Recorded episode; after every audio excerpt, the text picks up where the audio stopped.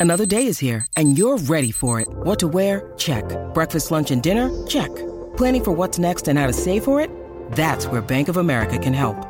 For your financial to-dos, Bank of America has experts ready to help get you closer to your goals. Get started at one of our local financial centers or 24-7 in our mobile banking app. Find a location near you at bankofamerica.com slash talk to us. What would you like the power to do? Mobile banking requires downloading the app and is only available for select devices. Message and data rates may apply. Bank of America and a member FDIC. When you need mealtime inspiration, it's worth shopping Kroger, where you'll find over 30,000 mouthwatering choices that excite your inner foodie. And no matter what tasty choice you make, you'll enjoy our everyday low prices, plus extra ways to save, like digital coupons worth over $600 each week. You can also save up to $1 off per gallon at the pump with fuel points. More savings and more inspiring flavors make shopping Kroger worth it every time. Kroger, fresh for everyone. Fuel restrictions apply.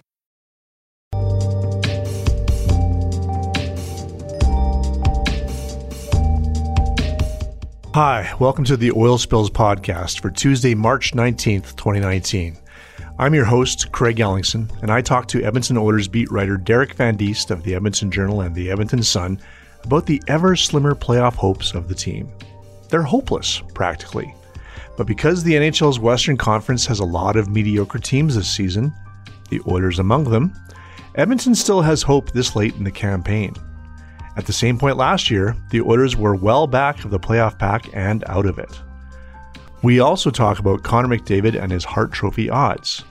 We think the chances of him being the most valuable player to his team should be quite high.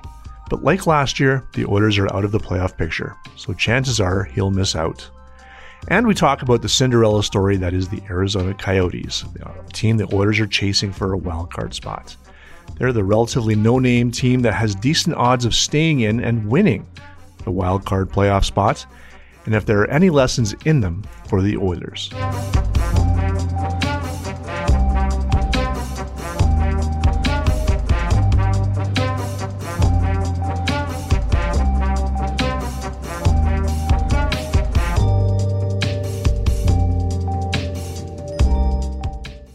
Ah, magic numbers. Now we're recording this on Monday, and each of the Oilers, the Dallas Stars, who have the first wildcard spot right now in the uh, NHL Western Conference, they have 10 games left, and so do the Arizona Coyotes. They also have 10 games left, and they have the second wild card. They're the ones the Oilers are chasing. Magic numbers Dallas has 11 points. 11, 11 the number is 11 for Dallas over the Oilers. So any combination of, you know, let's say the Tuesday game Oilers are playing in St. Louis. Dallas is playing the Florida Panthers. Let's say, for argument's sake, Dallas wins that game, Oilers loses that game. The magic number for the Dallas Stars goes down by four. You know, the combination of two points for a win plus the Oilers didn't wouldn't get any points. It's a four pointer. If they both win, the number goes down to nine. You know, because the Oilers need the Dallas Stars to lose and they need to keep winning in order to make up all that ground. Yeah. You know, and they, the Coyotes' magic number is 13. And the Coyotes play tonight against the Tampa Bay Lightning. So if they win, that number goes down to 11.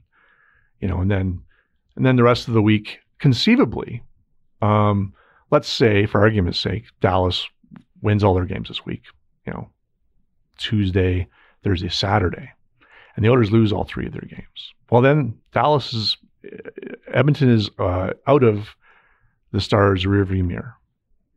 Um, they're no longer a threat to Dallas for a playoff spot. If the Coyotes win the rest of their week, they play four games this week, including I think the Sunday game. So we'll we'll go into next week a bit. They win. They run the table. The Oilers lose all three of their games. Oilers season is is over because that's the final team the Oilers need to catch. Now, mind you, you know teams change. Look, what if all of us, if Minnesota all of a sudden catches on some fire here and goes above the Coyotes, then that's the team the Oilers need to chase. Anyway, whole lot of that's really what the magic number is all about. Well, I don't expect the Oilers to lose the you know the rest of the games this week, but it, of course it could happen.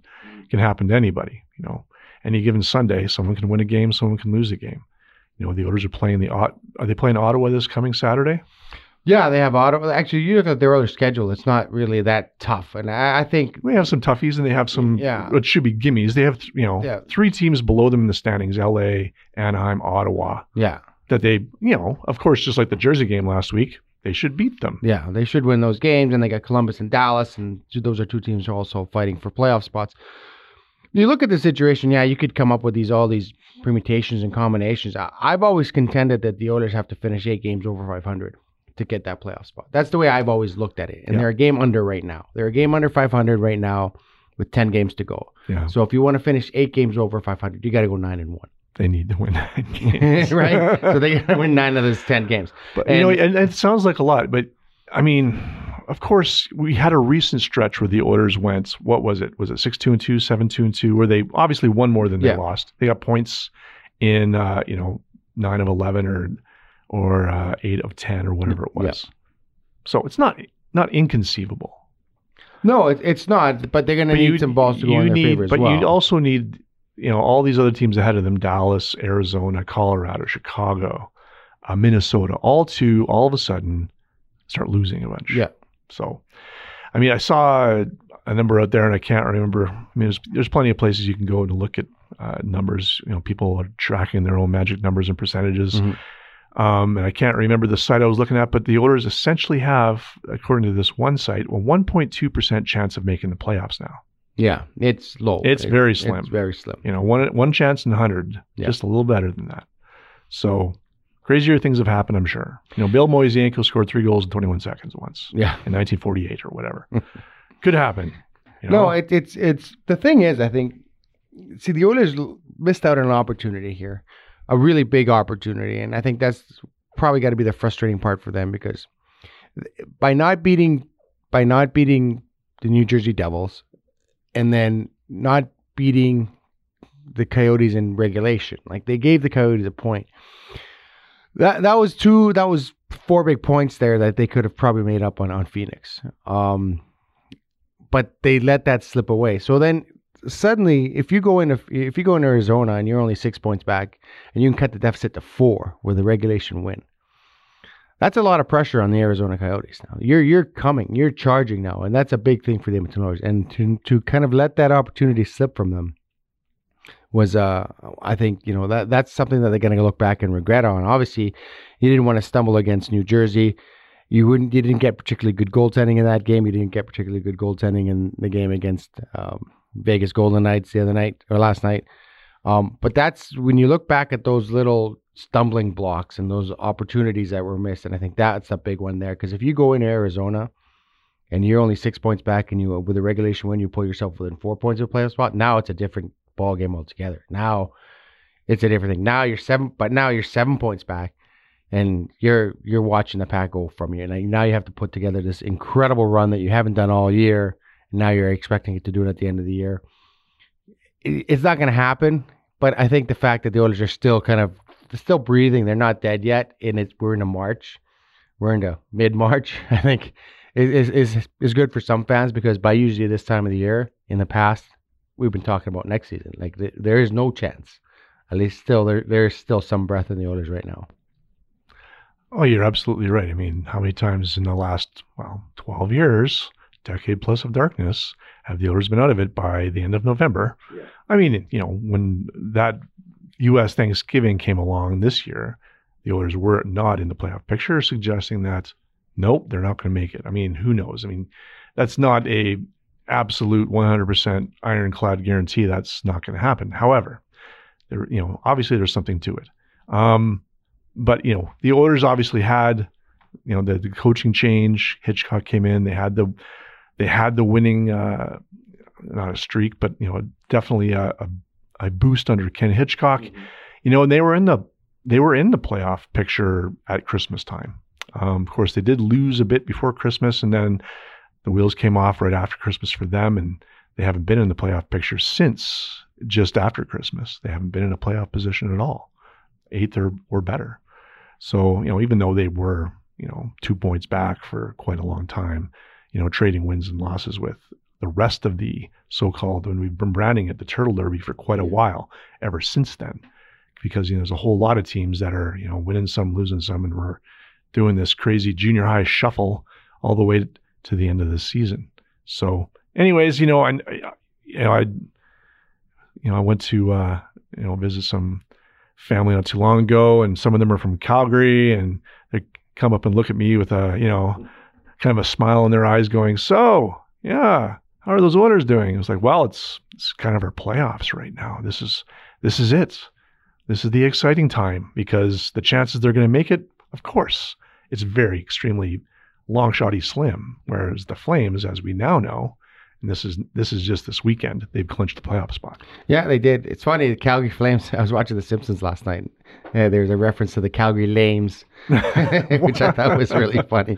Um, but yeah, they, they're, they're obviously collegiate. But you, you look at the, the way the West is, is, is shaped, and I think there's really five good teams in the West, and then there's everybody else. And I think that's one of the reasons why everyone was still kind of in the mix. Like you look at Winnipeg and Nashville, they're they're up there. Uh, Calgary and San Jose and Vegas, they're in their own. So those five teams are the class of the West, and then everyone else is just kind of beating up on each other, and no one can get any traction, get any ground. St. Louis Blues have a little bit of traction going now, but they could easily slip again. It's it's really interesting the way it's all kind of panned out, and I think it's kind of an anomaly that the that the West worked out the way it is because usually at this point, if you're 500, you're way out of the playoff race. You're well behind playoff race. You look at, I think in the East, the Montreal Canadiens are nine points at over 500, and they're out of the playoffs. They're three points out of the playoffs, and so it's kind of interesting that the only reason the Oilers are still around this year is because everyone else is kind of in the same boat and no one can get everybody else any traction. The vast majority, you know, the majority of the Western Conference, not vast, but they're mediocre. Yeah. You know, and we haven't seen that necessarily. Like obviously the likes of LA and Anaheim, you know, in the very recent past, like two years ago, were cream of the crop in the in the mm-hmm. Western Conference, and they're bottom feeders. LA is going to be last place. There's no chance for them. Well, I don't think there's any chance. Well, I don't know if Anaheim is technically eliminated yet, but they're close. Yeah, they're close. They're not good. That's the thing. You have LA, Anaheim, Chicago are not in the mix this year, and the Oilers still can't get up into into that top top eight spot, for better, lack of better words. And and I think that's a frustrating part too, because you look at this season, the like the opportunity was there for the Edmonton Oilers to make the playoffs, and and and regardless of where, where they're going to go in the playoffs, but the opportunity was there, and I think that's what is going to be most disappointing about the season is that they just failed to take advantage of it. And with all the mess that was going on, firing the coach, firing their GM, making some bad deals, you know, getting rid of some like it just it was just such a mess. And then the fact that you know they couldn't take advantage of, of other organizations are a mess too. Like the Kings, the way they dropped off, the, the Anaheim, the way they dropped off, and in Chicago, the way they've dropped off. It just these were for pillars of the Western Conference for, for a long, long time and now they're not involved, and, and the Edmonton still can't make up ground on this on this team, and that's got to be really disappointing. Yeah, but you know you can sit, you know, and obviously we're getting close to the end, and we'll we'll have an opportunity to do a post mortem and an autopsy of what happened. But I mean, it's been the same story almost all year long, particularly when you look at the forwards. Of course, you've got Connor McDavid, arguably the best player in the game today. You've got Leon Draisaitl, who has emerged as I would have to say an elite player in the NHL. I don't think anybody can argue that. He's second to Alex Ovechkin in goals in the NHL. He could still conceivably reach 50. That's unheard of. I mean, the last Oiler to do that was 30 plus years ago. Um, but after that, you have Ryan Nugent Hopkins, and you've got a whole lot of a whole lot of else. You've got decent fourth line players, arguably, but then that's what the majority of your secondary forwards are. They're third, fourth liners. You you know, the obviously the disappointment of Milan Lucic has been has been around for almost two seasons now. Mm-hmm. Um, you don't have Toby Rieder ha- scoring anything this year. You were hoping this guy would, be, what, hopefully at least pot ten goals. 10, yeah. You know, I mean, the goal differential for the Oilers is minus thirty this year. Yeah. You know, they have no business being in the playoff conversation because you look at any team ahead of them, and if anybody's minus, well, they're only minus six, minus eight you know, I, I don't have the standings right in front of me with all the totals, but the Oilers are well behind in that regards, and that's that is a obviously it's a failure on the part of Peter Chiarelli. I mean, of course you're rolling the dice, bringing in whatever your free agents are, and obviously Alex Chiasson worked out very well, but you know the drop off is pretty steep. I mean, when Zach Kassian's your the fifth highest scoring forward on the team, uh, that's a problem because he wasn't being looked to to be providing those goals. That was, you know, he signed Milan Lucic to get somewhere between 15 and 20 goals a year at this point in time.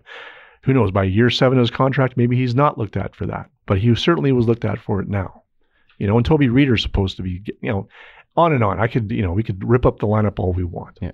But that's really what it is. Well, it is. They're not getting any production, any production from the bottom half of their lineup. And you look at guys like Kyle Brodziak as well. You can throw into the mix there, and and and that's the problem. They were hoping some of these guys could chip in, and that's all they needed to do was just chip in. Toby Rieder just needed to chip in ten goals, ten goals somewhere along the line, and get you a couple wins. yeah, and then, uh, then they're only minus 20. yeah. And maybe, they- yeah, exactly. And the po- point total is different. Yeah. Who knows? Exactly. And, and Milan Lucic, it just it, it- he's lost his game and he's not going to get it back. And and you know we thought maybe this last year last year was kind of just an anomaly and he just lost his confidence and lost his hands. But no, he's done. He's not going to get you. He's not going to get you the 15 to 20 goals that you're hoping to, that you're paying for. Basically, you're paying a six million dollar player to to get you five goals a year. That's not that's not going to work.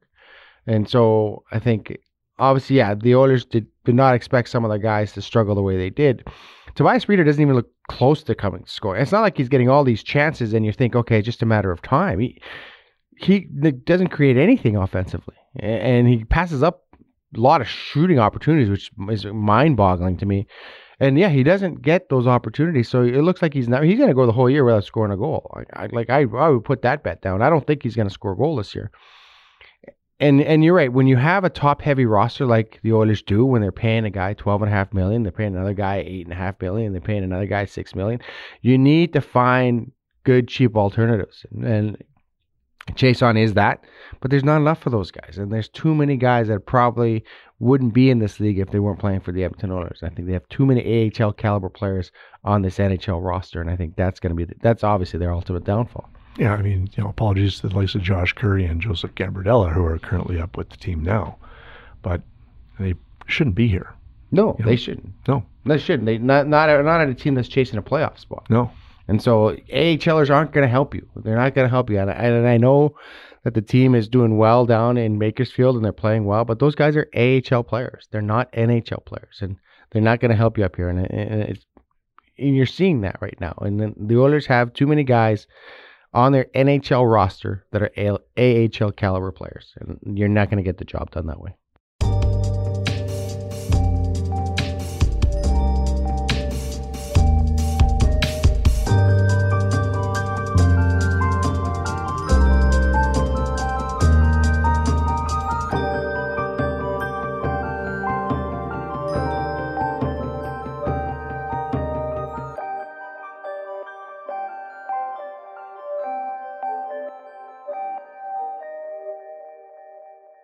You know, a year ago, some of the talk was about Connor McDavid, and uh, you know he was uh, in the mix to win the Art Ross. Ended up winning the Art Ross Trophy because he was a leading point getter. Had his best season point wise actually last year, and and this year he'll he'll eclipse that. Of course, uh, Nikita Kucherov in uh, Tampa Bay is the odds-on favorite, probably to win the Art Ross. But of course, last year McDavid's name because he was the defending Hart Trophy winner from the previous season. The debate was, does Connor McDavid deserve to win the Hart this year? Now, that was 2018. The Oilers finished well back in the playoff race. This year's a little different. They're still in the mix somehow, some way. Um, but for that reason alone, and Connor McDavid's having another career year scoring wise, um, but because the Oilers aren't in the playoffs again, likely, does that disclude McDavid from being the a bona fide Hart Trophy candidate? Well, I think part of it is is the description of the Hart Trophy, the player who's judged most valuable to his team. And I don't think there's any argument that Connor McDavid is the most valuable player to his team. You take Connor McDavid out of the Oilers lineup, and they are rock bottom. Like they are nowhere near anywhere. So I think that takes into consideration. But then you look at the situation. Well, okay, well they didn't make the playoffs, so without McDavid, they still wouldn't have made the playoffs. So he, you have to kind of, I agree in that sense. You have to take him somewhere. Like you have to be a, a most valuable player, but you have to take your team somewhere because if you're not there and the team still doesn't go anywhere, does it really matter? Uh, and I think that's what a lot of voters look at. If your team doesn't make the playoffs, yeah, he's very valuable to your team. I don't think there's any debate that Connor McDavid is the most valuable player to to the to his team because if without him, the Edmonton Oilers would be nowhere. But in saying that, he wasn't able to lead them anywhere, despite the fact that he has 105 points this year. Like it's it's and that's not a failing on Connor McDavid. It's a failing on the people around him and the people putting this hockey team together and and those that kind of brought people around. And that it's a failing on them. So yeah, it's an interesting conversation. You're right. Kucherov's going to win it. He's having an unbelievable year. He's up to 117 points now. He's probably going to finish over 120. But if you take Kucherov out of the Tampa Bay lineup, they're still a pretty good hockey team. Yeah, Steven Stamkos is still there. Yeah. for starters. Yeah, exactly. So they're still a pretty strong hockey team. So so that's how you kind of weigh it. If you take basically to me the way the wording is for the award, the most valuable player to his team, it's Connor McDavid. But you have to lead them somewhere, I think. I've always said that you have to take them somewhere because yeah, so what if they finished second last or third last without this player? Even though you, everybody knows that this player is so valuable to this hockey club. Well, I think, you know, and the measure to me is when you take them out of the lineup. Mind you, you know, McDavid did get suspended for a couple of games this year. He did miss a couple of games with illness. And I would say most of the time, you know, the Oilers struggled, although they did play relatively well during the suspension mm-hmm. uh, without him. I mean, Leon Draisaitl has elevated his game, especially this last half of the year. But um, you know, look around the the league at other players who you know resemble Connor McDavid, Connor McDavid's stature on the team, and you know, you take out I don't know, Elias Pettersson's a rookie, but you know, have not having him in the lineup really did hurt the Canucks in some ways, although they do have some very good players still who can carry that team. Um, I don't know. You could probably look around the Western Conference in particular, since they're having such a, you know, a mediocre season, all things considered. Um, well, Patrick Kane still. Patrick, Patrick Kane's had 99 points this year, and he's having a fantastic season. You know, without him, yeah. are the Blackhawks even doing that? Yeah, and same thing about Nathan MacKinnon. Nathan MacKinnon's having an, a, a he's got 91 points, so he's having a great season in Colorado. So, yeah, when it comes to yeah, I think that that it's it's kind of interesting. They may have to relook at that award and say, well, this award is just for the best player in the league. But that's the that's the I was going to say the Pearson, sorry, the Ted Lindsay Award though. Yeah. The most outstanding player award. You know, you know the Hart Trophy is awarded by the Professional Hockey Writers Association, correct? And the Pearson Award, sorry, the Ted Lindsay Award is from the NHLPA. Yeah. You're voted on by your peers.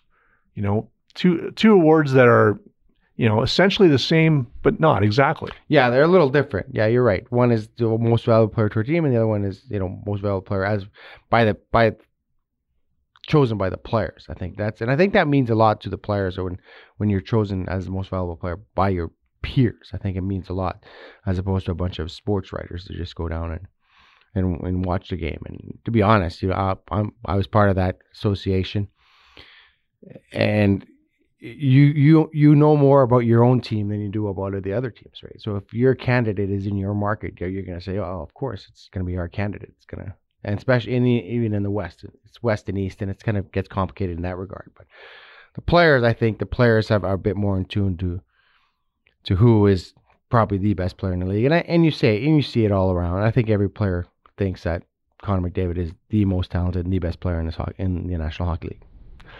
You know, and I think about McDavid, and you know, the first half of the year, you were considering, especially at the beginning, how many points Connor McDavid was in on for the Oilers and in, in their scoring. He was like, you know, without him, you know, the Oilers would they be 0 20 to start the year? Is what it seemed like at times. I mean, this the last half of the year, yeah, we've we've had scoring from other sources, but you know, obviously Leon Draisaitl comes to mind, and of course Leon does play on, with Connor McDavid whether that's on the power play, sometimes when the when they throw them up on the same line during the game and in overtime. Yeah. So of course he benefits from playing with, with McDavid and vice versa. But you know they've had other sources of scoring too. I mean, obviously Kassian's picked things up a little bit, a bit, and you know they had Alex Chiasson in the mix, etc. Um, but for that, you know, you look at those sorts of things like how much offense McDavid is responsible for, and it's quite quite striking. Well, like we just talked about with Kane and MacKinnon uh, with uh, Chicago and Colorado too. Yeah, well, he's in almost fifty percent of the mm-hmm. of the team's offense, right? So it's created. That's that's an incredible number to create half of your team's offense. So it's just, uh, you know, you look. He's got 105 points, and the Oilers have scored what is it, 204 goals. So that's more than half. of your team's offense that is comes from one player, which is it just almost unheard of. The, the fact that this guy is generating so much for for your team, it's uh, um, it's impressive and it's kind of it's almost depressing as well when you have two players in top five in scoring and your team is still nowhere near the playoffs, and that's a management problem. That's not a superstar problem.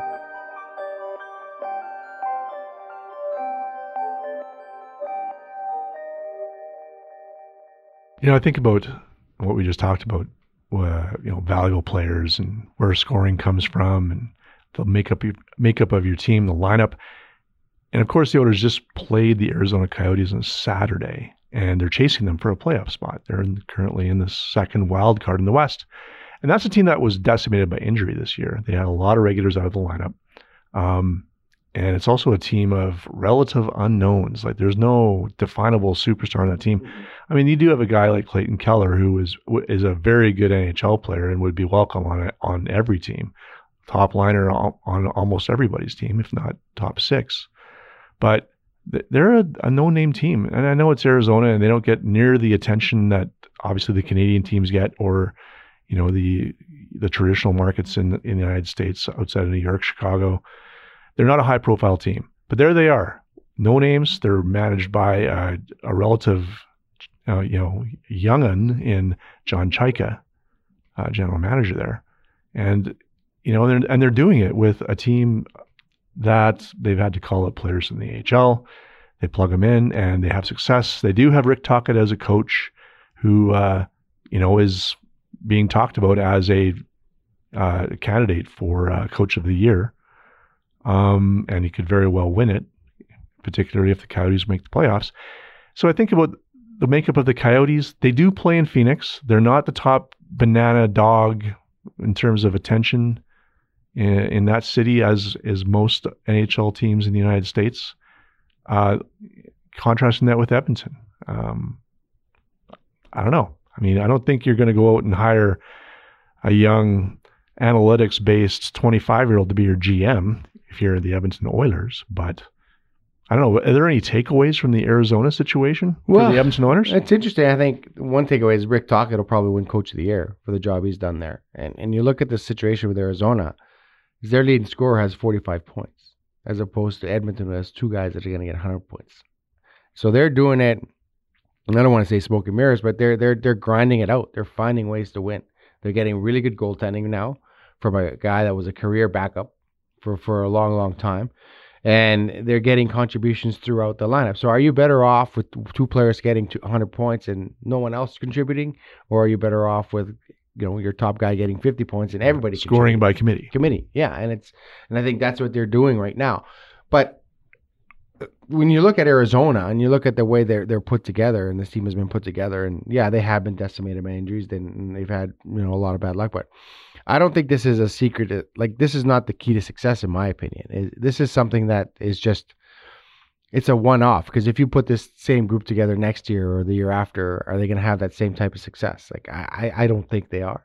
Because I just think this is kind of a one-off, and they've caught lightning in a bottle, and they're fortunate to play in a very very bad conference and, and they're getting good goaltending and they're grinding out wins and you know Rick Tocchet is finding a way you know he's he's he's pushing these guys hard and so that's how they're getting it done. But I don't, I'm not convinced that that's the secret of success here. Like, I think it's a one time thing. They got to make the playoffs. They're going to be a good story. They're going to make the playoffs. They play five games, and then people are going to forget about the, the Arizona Coyotes. I think it's just, you need, and, you know, you talk about, yeah, they're pretty much a no name team. They have one superstar in Oliver Ekman-Larsson, basically. He's their top guy.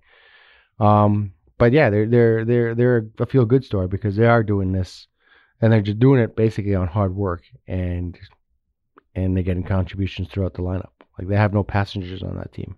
Yeah, you know, instilling that sort of. I mean, you know, you talk Rick Tocchet obviously deserves the credit here um, in a lot of ways. But you know, having those players to bring up, or, or finding the finding the uh, the band aids, and and then having this this level of success. I mean, of course, you're not going to model your team after hey, let's let's have six guys go down to injury who would otherwise be starters, and then and then plug it plug in our, our you know players from the farm. But I mean, it has to say something about the organization. Well, that they have some depth. I think Yeah. that's the problem is that the Oilers don't have any depth. And and and when it comes to depth, it's it's a situation where they have, let's say they have talented NHL guy caliber guys playing the AHL that you can bring up. And I think that's the difference right now is that the Oilers don't. I think the guys in the AHL are AHL guys, and where other teams have NHL caliber players playing in the AHL. They may not have a lot, but they have a few sprinkled out there. And that means when, when someone does go down, then you can bring one of these guys up from your farm team and, and plug that hole. And and he does it and they do it well. And I think the Oilers don't have that. They don't have a guy they can bring up from the farm to plug a hole. Yeah. just- I mean, the Arizona Coyotes were forced to do that. I mean, it would be interesting. You know, it's always interesting when, ha- you know, let's say, for argument's sake, six regulars were injured. I can't remember how many Coyotes were, but I think it was around that number. Yeah. Um, whether it was on defense or forward. But then you're forced to basically play, you know, what? All, an entire one of your four lines are age at least uh, equivalent from the AHL. And I would probably say a couple from the AHL playing under defense. Of course, the Oilers experienced that this year. Um, you know, I had to call up Caleb Jones, you know, during the uh, injuries to Klefbom and Kris Russell. So they discover what they have there. But for it to happen en masse, I guess that's when you do discover what you have in your farm system and how serv- how serviceable they are. Yeah, no, for sure. And I think, um, and I, I, like I said it again, this thing in Bakersfield, I, I'm I'm happy for Bakersfield. I'm happy for the organization doing well, but I, I just don't think how, I don't think it'll translate to the NHL level because you look at those guys in Bakersfield and they're kind of the Arizona Coyotes of Bakersfield because Bakersfield doesn't have one guy lighting it up. They're doing it by committee as well, and so I think, um, when you look at those guys, how many of those guys are going to come up and play for the Edmonton Oilers? Maybe three, maybe four uh, down the road. Is that successful? I don't know. Like, is that something that you look at and go, oh, we have a really good AHL team, but only three of those guys from the AHL team are going to play, are going to be regulars on our NHL team. So, um, yeah, it's just, you need that depth and you need to have that depth. Uh, but I don't think a success at the AHL necessarily translate into success at the NHL level. Well, let's end the podcast. Uh, I recall you saying at the beginning of the year that the Oilers were just going to miss the playoffs, Mhm. like by two points or something. Yeah. You standing by that? standing by that. I say four points. They're going to be four points out, and it's going to be funny because it's going to come down to those last two games. Uh, I think they have Calgary. I know Calgary is the last game of the year. Uh, I think it's they play San Jose and Calgary at the end. Yeah, San Yeah. Jose and Calgary at the end. I, I, like I said, I, I maintain this from the beginning. I think they're just going to miss out. So I think they'll miss by four points, and it's going to come down to those last two games. So you're looking forward to, I would have to say, a relatively exciting final three weeks then, I because think they, so. they'll I- probably have to win a few games Yeah, to- I think in order so. to do that. I think they have a chance with the schedule coming up. I think they can, you know, Ken Hitchcock said before this road trip, we need to win two out of three. And that's still a possibility. Like if they beat St. Louis, then they come home and they got five games at home, very winnable games Columbus, Ottawa, the Kings, Dallas, and Anaheim. They'd say they they'd say they run those that table there and have six wins in a row. Now they're back to five games over 500. And I always said you need to be eight games over 500. So then you have three games left, four games left to get to three games eight to get to the eight games over 500. That's where I think it's going to come down to. Um, I just like I, I like the fact that they're still we're still talking about the possibility. I know it's not there, but I, I do think that you have to give the Oilers credit because they could have been written off a long time ago, and they're still fighting. They're still going out there. They're still battling, and they're still trying to win these games. And and that's what you want from them. That's all you can expect. And you know the roster is flawed. You know there's lots there's some holes that have to be filled but they're going out there and they're trying to win and they're trying to do it with what they have and i think that's something that admirable about this team is that they're they're, they're going to go down with a fight they're going to go down swinging and I, I see it happening in that regard in that in that way basically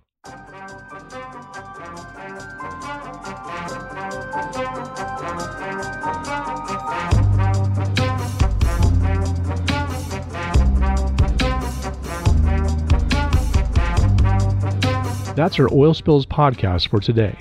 You can listen to our show via iTunes, Google Play, and SoundCloud.